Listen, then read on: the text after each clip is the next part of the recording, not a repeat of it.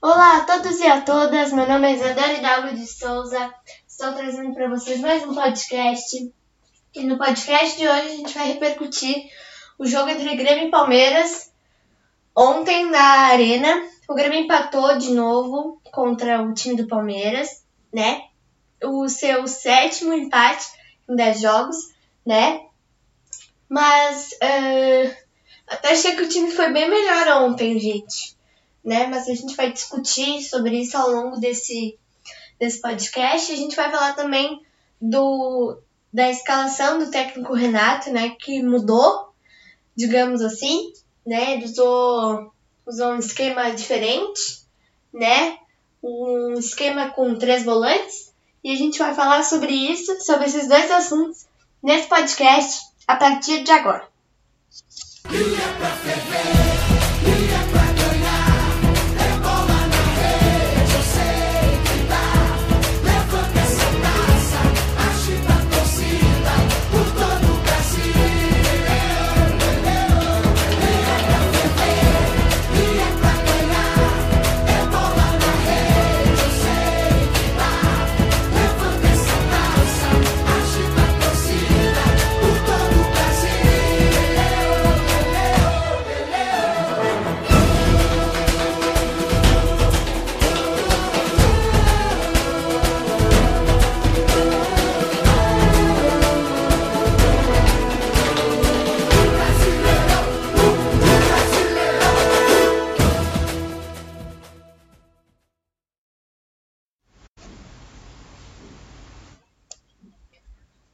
gente, então, como eu falei para vocês no início desse podcast, o Grêmio empatou com o time do Palmeiras em 1 a 1, né? Uh, mas antes da gente falar dos gols desse jogo, eu quero começar do início com vocês. Quero começar falando da escalação do Grêmio que mudou muito ontem, né? Então vamos repassar essa essa escalação né, diferenciada. Na defesa, então, vamos começar. Vanderlei no gol, Vitor Ferraz, Paulo Miranda, David Braz e Diogo Barbosa fazendo a sua estreia. Depois, no meio-campo, a gente tem Lucas Silva, Darlan, Matheus Henrique, Robinho, Alisson e lá na frente o Diego Souza.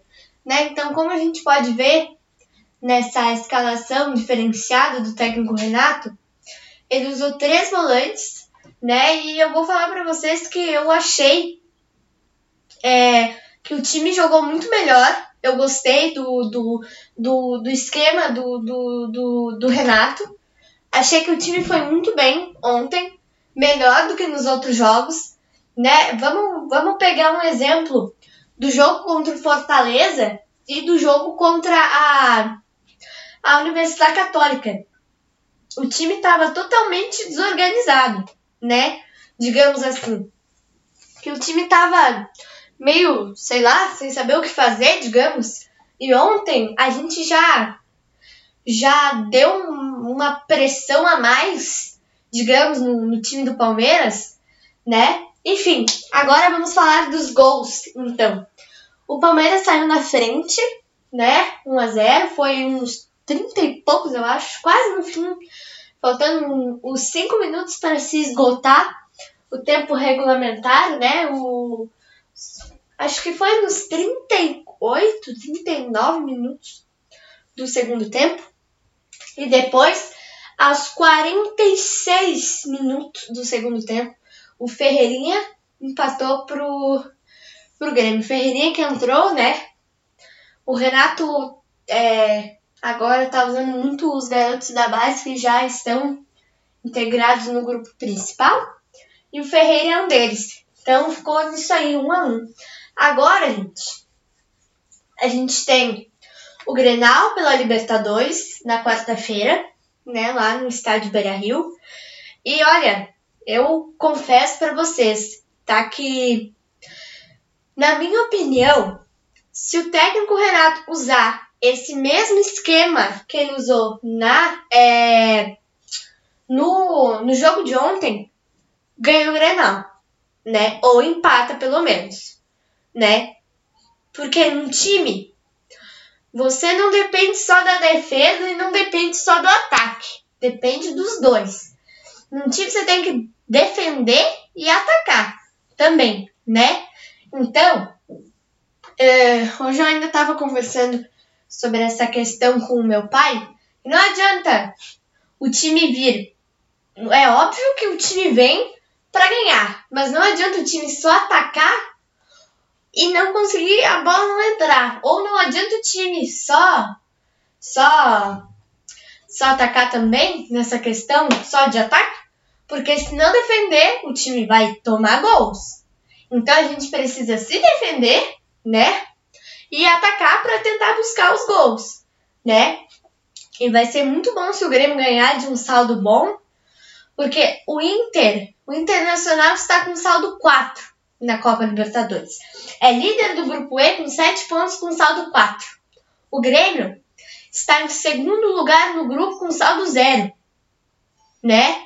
Porque perdeu a, a, a última rodada contra a Universidade Católica com saldo 0, né? Eu não sei se eu estou errado, até coloquem nos comentários se eu estou me confundindo, né? Mas eu acho que é isso mesmo. Então, eu acho difícil do Grêmio conseguir um saldo acima do saldo do Internacional. Se o Grêmio ainda está com o saldo 2, que é o saldo da, da única vitória, né? Foi uma vitória, empate e uma derrota. Da única vitória lá na estreia contra o time do O Grêmio pode vencer por uns 3 a 0, né? Mas se perdeu esse saldo, está com saldo 0, tem que vencer com mais de 4 o que eu acho meio complicado. Então, eu acho que a gente, nós como torcedores, a gente deveria torcer ou por um empate ou por uma vitória, que seria o ideal de uns 2 a 0 no máximo. 1 a 0, 2 a 0, seja, né, uma vitória pequena, talvez 1 a 0, mas se Deus quiser, é, a gente consegue uma vitória nesse Grenal, né, mesmo que seja a menor possível né? Então foi isso, espero muito que vocês tenham gostado. Agora, então, tudo é Grenal, né? É, cumprimos mais ou menos né, o nosso dever de casa. Empatamos em um a um, pelo menos não perdemos, né? E, e agora nós temos que nos concentrar nesse Grenal. Então, né? A gente vai falar desse Grenal mais pra frente nos outros podcasts. Amanhã eu já vou tentar postar para vocês o. Continuar postando os episódios da nossa série, né? Que tem alguns que já estão prontos, alguns que eu tenho que gravar. Mas eu vou tentar postar o novo episódio, então, para vocês. O resumo do episódio 8 e o resumo do episódio 4, que eu consegui postar, finalmente, já estão lá na plataforma SoundCloud. Um beijo, um abraço para vocês e até o próximo podcast.